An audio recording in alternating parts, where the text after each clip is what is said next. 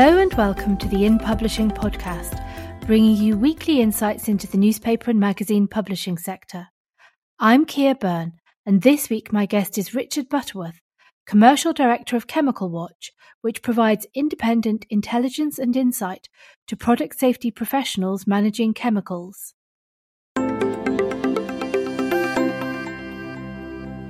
We would like to thank our podcast sponsor, Acorn Web Offset, the Yorkshire based specialist A5 and A4 magazine printer.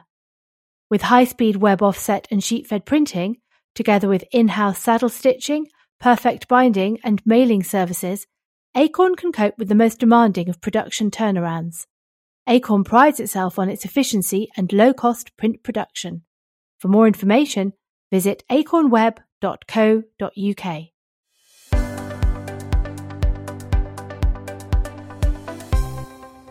Richard Butterworth is Commercial Director at B2B intelligence brand Chemical Watch, where he has overseen the transition from a subscriptions to a membership model.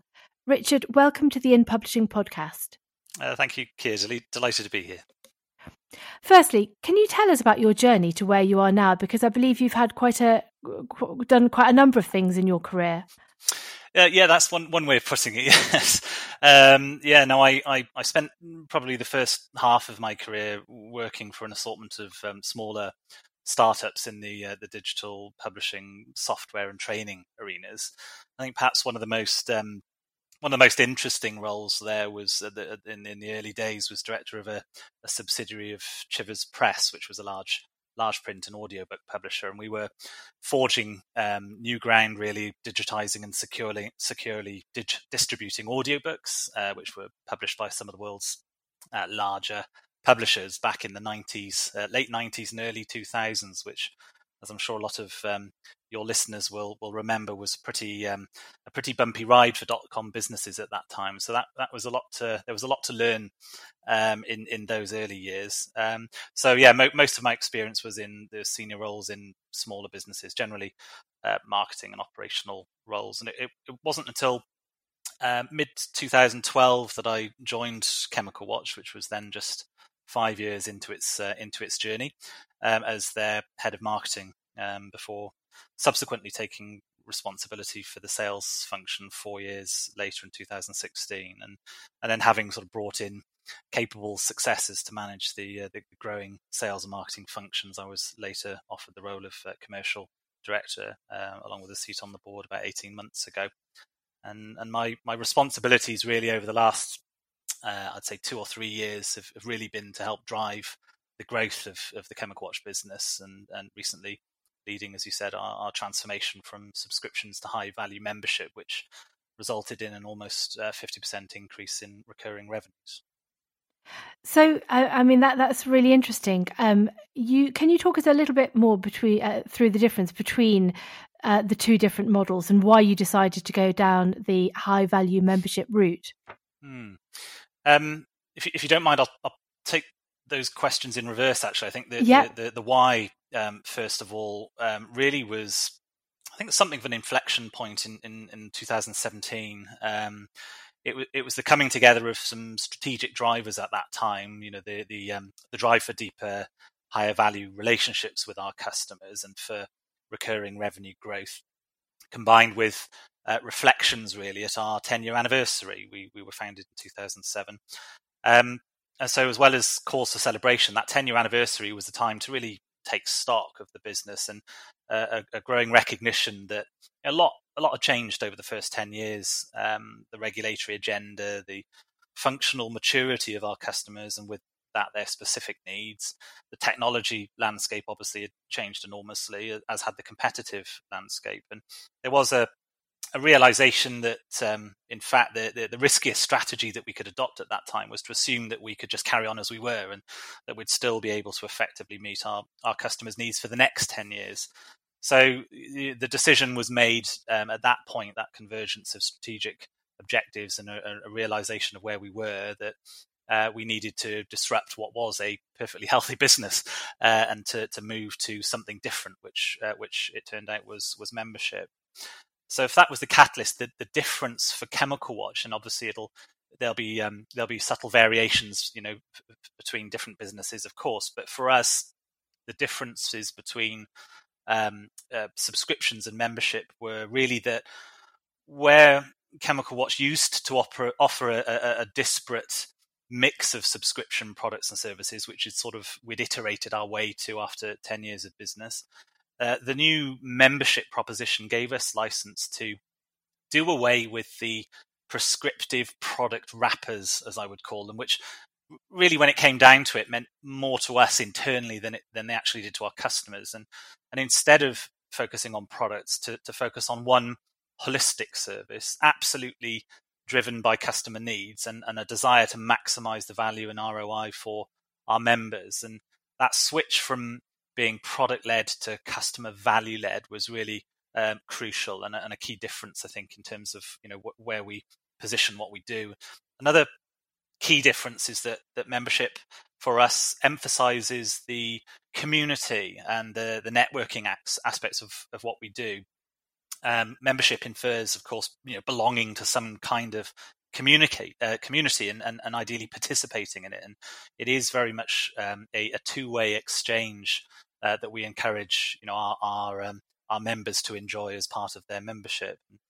So you know that that that um, really resulted in uh, us achieving what you know what strategically we were trying to achieve in building deeper relationships with our best customers, moving further up the value chain in terms of proposition, and resulting ultimately in higher recurring revenues.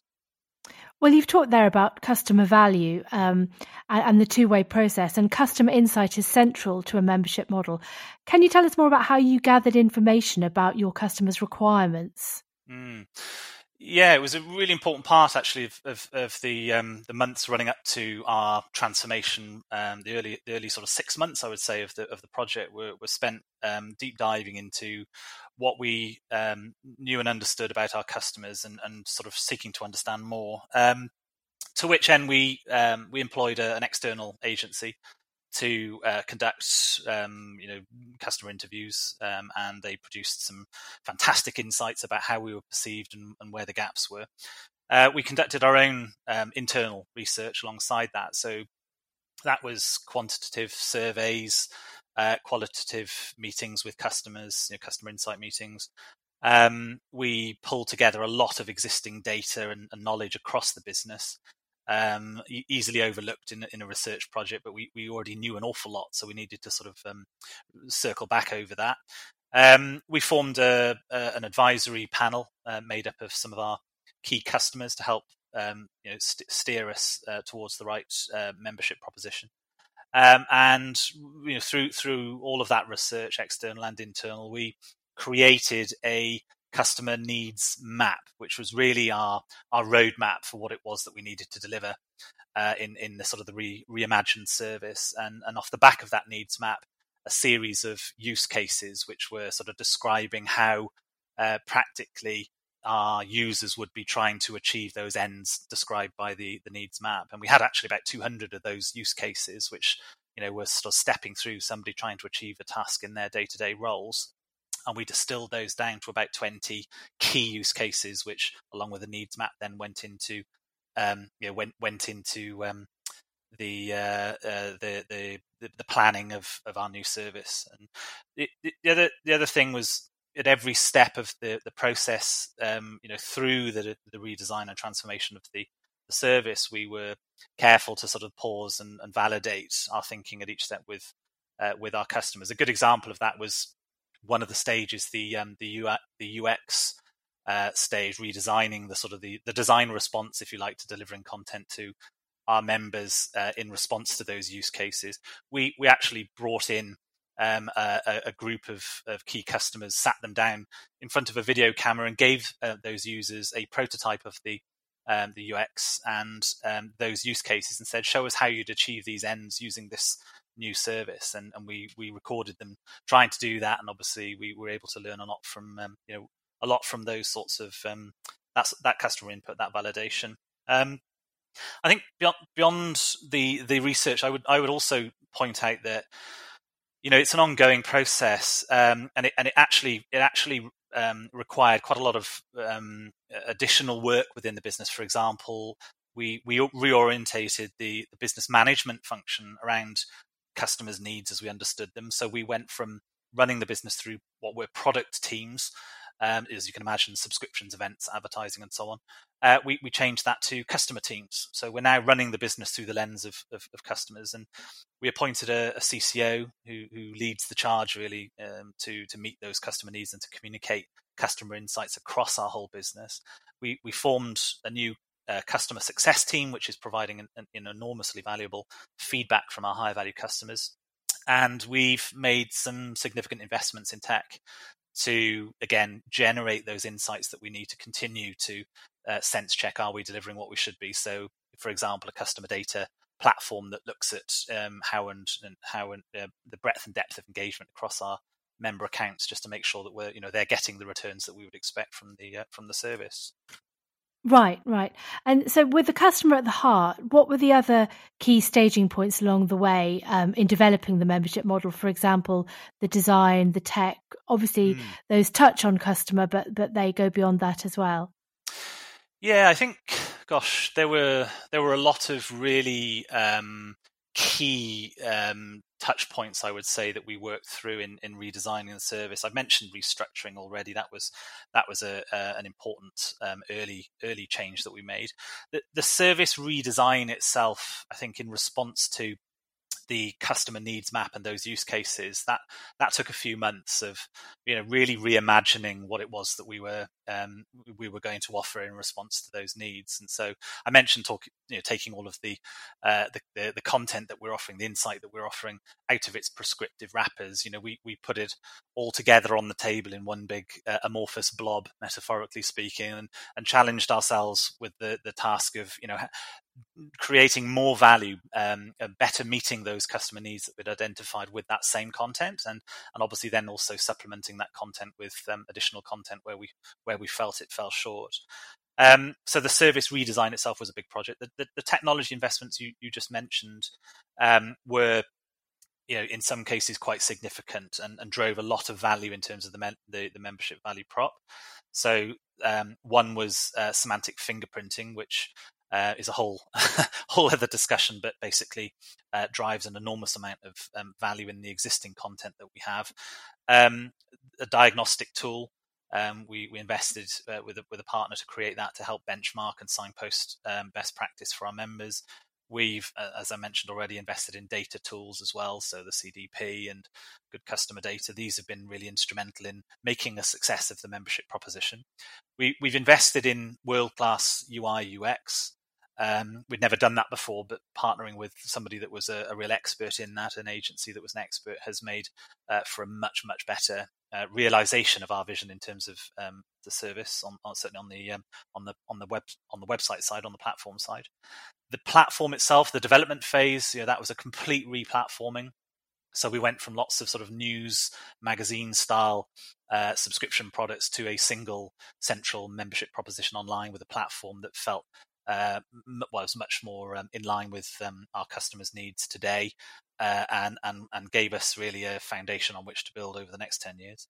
We um, we carried out a full rebrand um, to help us really land the new value proposition and to make it clear to our audience that we you know this wasn't yet another iterative you know subscription product this was something completely new and different and this was a new chemical watch we did a lot of pricing strategy rework um, we went from a subscriptions or seat based uh, pricing model to an enterprise wide value based pricing model, which was a really significant um, change. And then there was the actual you know the the rollout, the, the, the, relaunch of the service, the repositioning, and that was internally as well as externally. By the way, you know there was a lot of work to do to make sure that our our own staff really fully yeah, understood the change. Um, and with that, I think a balancing act in terms of you know wanting to get the new service to market you know quickly um, but at the same time making sure that it was fully formed and and um, you know did justice to the new proposition. So there was a minimum viable product consideration in all of that. When do you push the button? When do you start rolling it out and, and continue obviously developing it alongside? Beyond that migration was a key stage for us in rolling out that new membership. So taking our existing subscribers to membership, and that's that's taken you know a good a good year to eighteen months to sort of affect that shift. Um, and finally, the the, the renewals, you know, seeing having moved people, migrated our, our audience to membership, seeing that first year of renewals coming in was obviously is, is obviously enormously uh, reassuring to see that it's that it's stuck and, and that, that our members are seeing full value. So you've been through an enormous period of change. Um, for other publishers considering going down a similar path and completely reevaluating what they do and, and, and moving to a, a, similar membership model, what are the do's and don'ts that you would identify? Mm.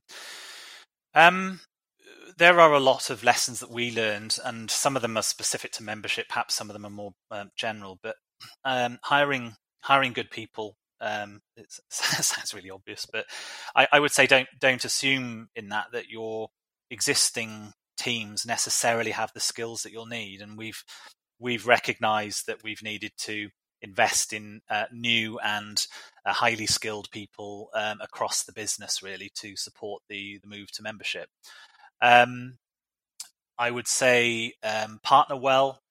Um, don't feel compelled to to try and do it all in house. You know, we we in particular we're we're not a technology business, but we've managed through good partnerships to really elevate our game in terms of the uh, the, the, the technical investments that we've made, um, and they've you know they are like I say creating significant additional value. So um, partner well, and I think on on partnership also um, look for others who've already walked the path. We we benefited for finding um, other businesses similar to our own but non-competing who'd been on a similar journey, uh, and we were able to um, to to um, you know spend time with those businesses and understand you know what they would have done differently and and uh, some you know, learn learn about some of the um, the wins and losses that they they had experienced before going into the process our, ourselves. Um, invest in good data. Um, I think eliminating the guesswork where you can. So uh, that's more of a post you rollout consideration for me. It's about uh, making sure that you've got good customer insights, but also making sure that you've got good customer data um, so that you can target the conversation within customer organizations or prospect organizations. So uh, feeding into your sales process. Um, establish uh, a customer advisory panel. Um, I, I, mentioned that we formed a, a, customer advisory panel to sort of guide us towards that membership proposition it's a really great way of obviously getting close to your customers and of course you know in, in, the expectation that some of that that panel of customers guiding the membership proposition will in fact be among your first members of course. So um, it's a it's a great uh, great thing to do if you can. Some challenges there um, be realistic about your expectations on how, how much time you can expect that panel to um, to, to commit. That was one of the, the challenges that we experienced. Um, think about customer intimacy.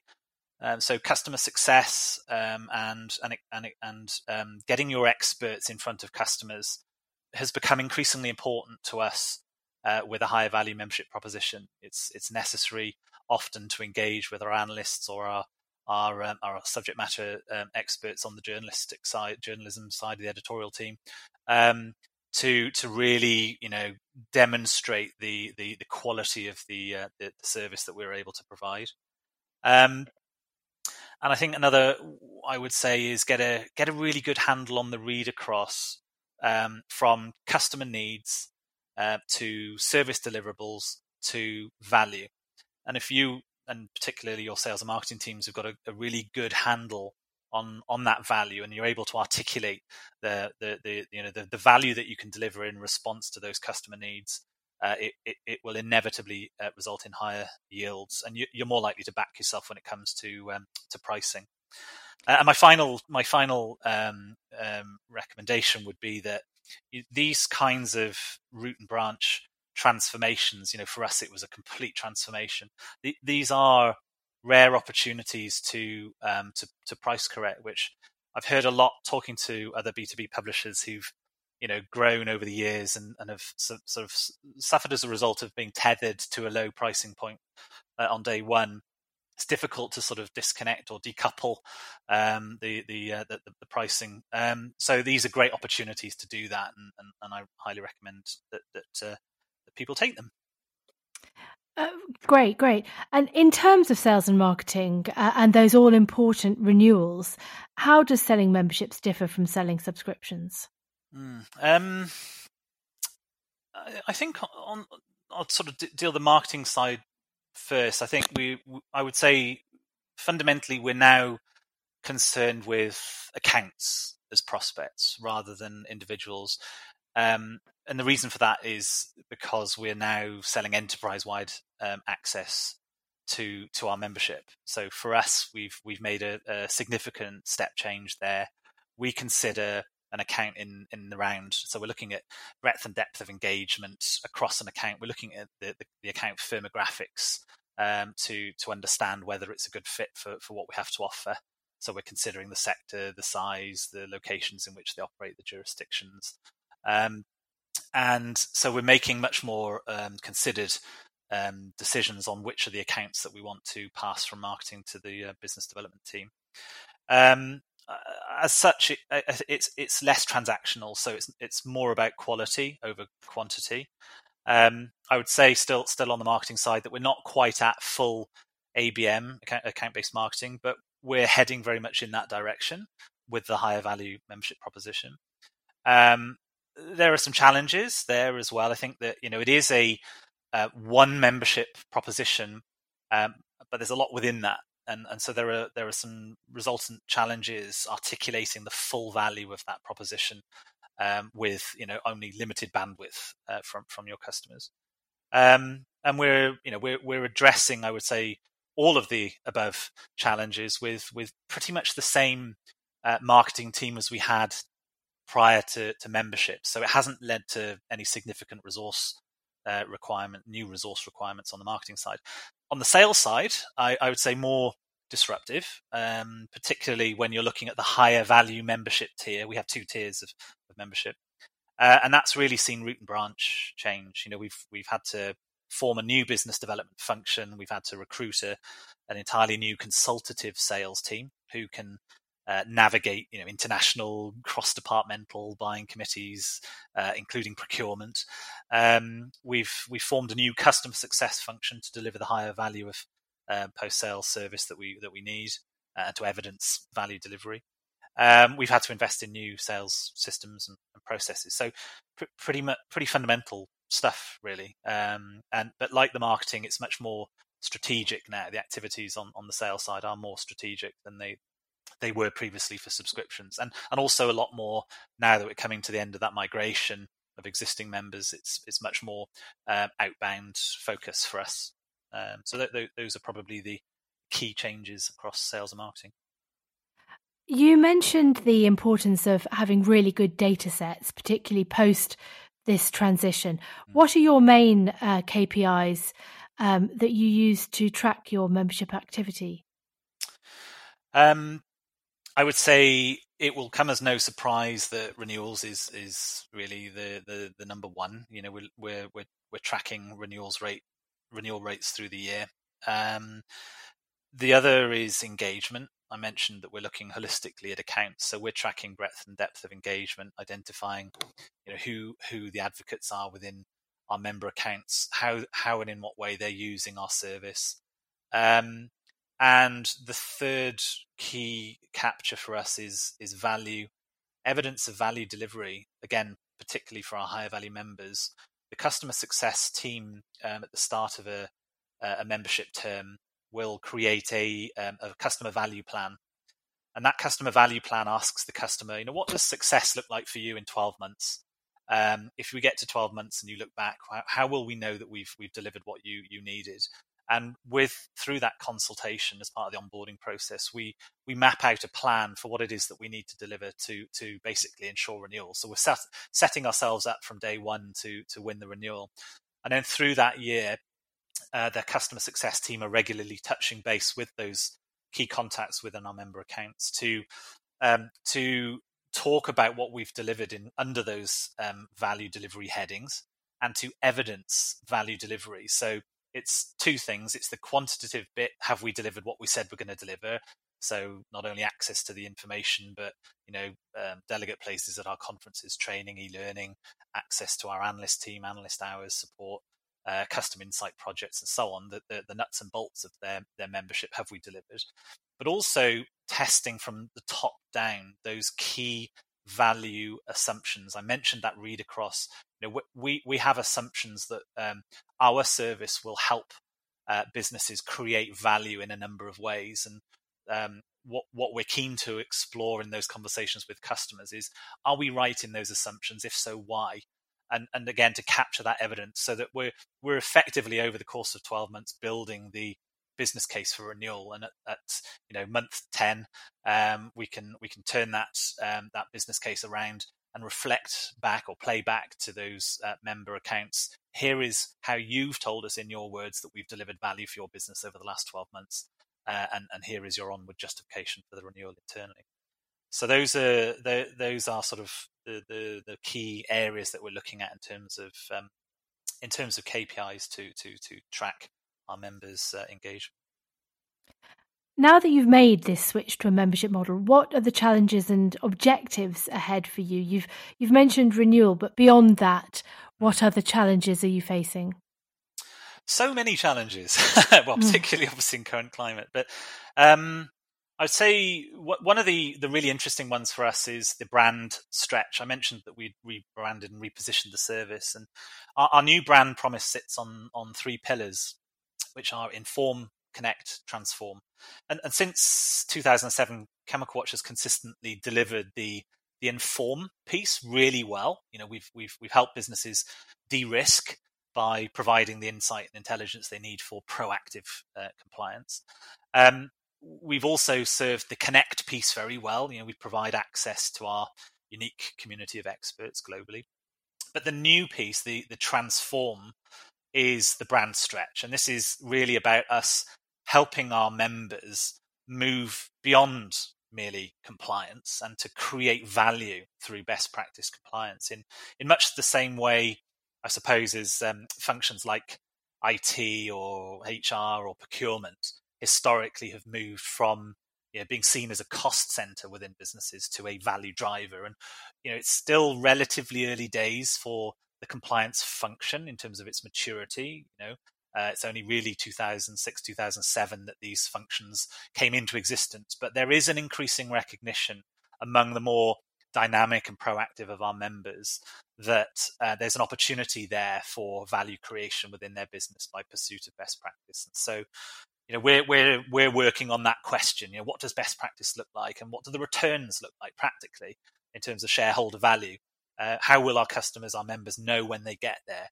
So tools like our our benchmarking and diagnostic tool will you know, help plot a course for our members. Uh, we're, we're, exploring how can we better disseminate best practice through our conferences, our training, our roundtables, and so on. And we're, we're thinking um, about you know how can we hold up great example examples or case studies of best practice, um, perhaps at our uh, annual awards that we're that, that we're planning.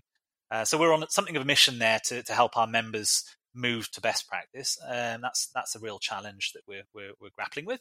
Um, I think additionally, on a practical level, we recognise there are a number of customer needs that we can uh, we can uh, additional customer needs really that we can meet as part of our holistic membership. So there is obviously room for expansion of that single membership offering to to address uh, more needs and to address existing needs better. So we're, planning continued service development. Um, and I think the, the, the other key challenge for us right now is is scale. You know, we now that we feel we've we've got the a truly market leading service uh, that's fit for the next ten years.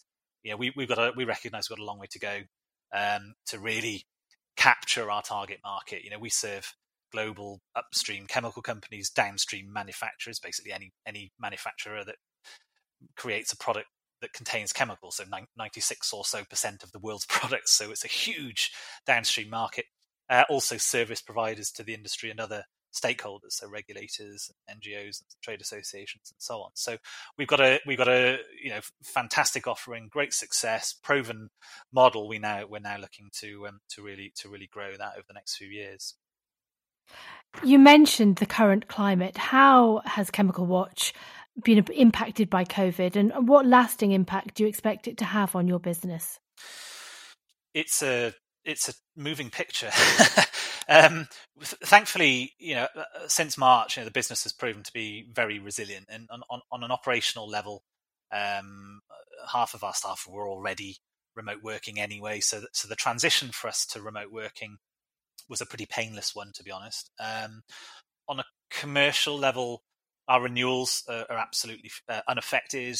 Um, I think, like any B two B business, we've had some challenges getting hold of new prospects early in the early in the sales pipeline, um, but we seem to be moving past that. I, I say that um, despite the uh, the fact that um, obviously the, the, the COVID crisis is um, looking like it's um, it's heading towards a potential second peak. We'll see. Um, um, and our, our events, which for us are a, a, key key you know key part of what we do, supporting our membership proposition fundamentally, but obviously a, a, an important revenue line in their own right. They're they're performing well as virtual events, um, really due to the the technical need to have nature of, of the content. Um, I think beyond COVID on the events front, we'll, we'll certainly be looking at a, um, a, a hybrid events model, so more of a mix of offline online audience, um, due to the success that we've seen with with our virtual program. Um, and beyond that, we're we're also seeing some really exciting opportunities emerging from the current situation to accelerate the, the move from ad hoc event delegate spend to a recurring membership component. And we're, and we're currently in the process of trialing a new service that offers our members enterprise wide access to our year round professional development content output. So that includes conference output, training, e learning, webinars, uh, meetings, videos, and, and, all sorts of other content that's spread through the whole year. And we're delivering that through a, a bespoke virtual conference venue, complete with networking functionality. So we're we're really excited about the potential there that's um, that's that's presented itself or it's accelerated by current conditions. In 2018, you spent a year as a firefighter, I believe, and and you've also worked for the um, RNLI in the past. What led you to do those things, and what was it like? I, am laughing because you, you obviously really done your research, Ciar. Um, I guess, uh, um, yeah, they're they're slightly um, slightly odd, I'm sure, to look at, but it was really a, a born out of a a desire to take myself outside my comfort zone, really, you know, to test myself and um, also you know, to, to, do something that felt like I was giving something back. And I found um, I found both experiences, uh, both with the RNLI and the and the uh, South Wales uh, Fire and Rescue Service, among the most reward, rewarding things I've ever done. Um, they, they, were both enormously humbling, and they've left me with a, a, pretty healthy sense of perspective. I would say, you know, when things are feeling particularly uh, challenging in my day to day role, um, they, they, they have um, provided you know, some really important perspective. Um, I would add, I mean, along along the same lines of stretching yourself, I would say, Ciar, that far more terrifying than either the uh, the fire service or RNLI was um, agreeing to perform in a, a, an Alan Ayckbourn play last year, never having acted before in my life. Now that that was really scary. and how did that go? It was great. Yeah, I, I, I was um, I absolutely was was was absolutely terrified, but um, but loved it at the same time. So uh, yeah, de- definitely definitely one for um, you know putting myself outside my comfort zone. Coming back to the B2B sector as a whole, um, what do you expect the key trends to be over the next five years? Um, looking, I'd say looking at the, the B2B publishing sector specifically, I'm, I'm seeing a number of trends and opportunities. A few um, I'd pick out. One, I'd say high value content. I think for any business, whether it's a high quality journalism led business like ours or a business providing premium market insights or big data solutions. I, I think there's a huge opportunity for premium quality uh, now more than ever, really, given the you know the information overload that so many businesses are struggling with. There's no shortage of information. It's just you know providing something that can cut through all of that noise and provide you with you know the the information you really need uh, carries a, a premium, a trusted source. I think um, journalistic content specifically know, for us remains a fantastic opportunity to create a distinct voice to add value by providing editorial insights and judgment you know the, the tell me what i need to know and nothing more piece um, i think uh, that type of content can offer the forward view. Um, so, what do we think is coming next, rather than simply as perhaps a, a pure data play uh, can only serve as a you know rear view mirror. We we we can through our journalistic uh, insights provide that forward view, which is invaluable certainly for customers like ours dealing with you know upcoming regulatory challenges. Um, it, it's um, also that interpretation of what does this actually mean for me. You know, making sense of, of often uh, technical information, um, distilling it so that people can actually act upon it. Um, I think that quality content can help position your brand as a trusted, impartial source within your community. Still, still talking about you know, journalistic approach, really, and ultimately it can help build and maintain a defensible market position. So I think the high value content um, uh, opportunity is is is something that I see um, being being being there for um, for publishers. Technology is a second one. Obviously, continues to drive value in B two B publishing, and I see no signs of this letting up. Uh, through our own recent experience, we've seen some really exciting opportunities to drive value in content, but also customer experience, personalization, networking. There's some fantastic opportunities there that are available to smaller publishers like ourselves. And I, I would say that it's not only is it an opportunity, it's a risk because the table stakes when it comes to technology, I think, are getting higher and higher. I think just to to be in a position to compete, you need to be uh, making those sensible investments in tech. And the third theme, I think, I would I would point out, I mentioned it already, was was events membership. I think um, you know for publishers like like us who have a significant events component to their business, clearly uh, the future of events looks markedly different than it did uh, at the start of this year. And while there's every likelihood there will be a return to physical events, there's there's also likely to be a stronger digital component of that um, of that events program, whether it's hybrid events, uh, fully virtual events, or, or year-round events membership, as I mentioned uh, a moment ago. So there are some, I think, fantastic opportunities um, in what's going on right now in the in the events area. I think some some um, unimagined opportunities um, over the next six to twelve months that uh, publishers uh, may may well want to take advantage of. And is there anything else in the pipeline for Chemical Watch uh, that you haven't mentioned yet? Um, I think I probably mentioned uh, most that we're going to be focusing on. I think the, the the the where next for us is really is really scale, like like I mentioned a moment ago. Fantastic. Um, so finally, outside of work, and we've already mentioned a couple of mm. things.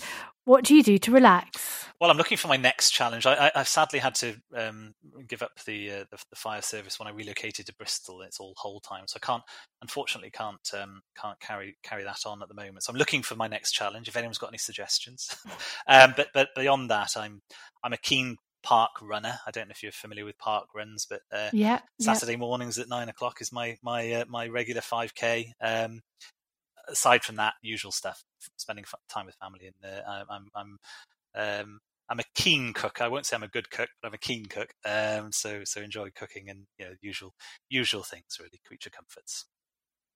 Well, Richard Butterworth, thank you very much for being our guest on the In Publishing podcast. Absolute pleasure. Good good to talk to you, Ciar.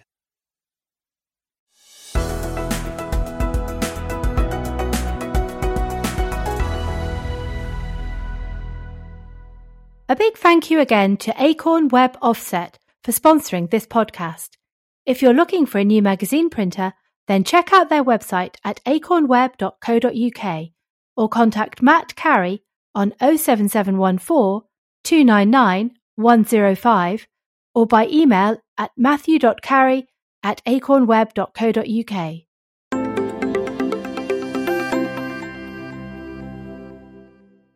Thank you very much to Richard for being our guest this week. You can find out more about Chemical Watch at chemicalwatch.com. We hope you're enjoying our podcast programme. If you have any comments or feedback, then we'd love to hear from you. Our email address is editorial at inpublishing.co.uk. Thank you for listening, and please join me next week on the In Publishing podcast.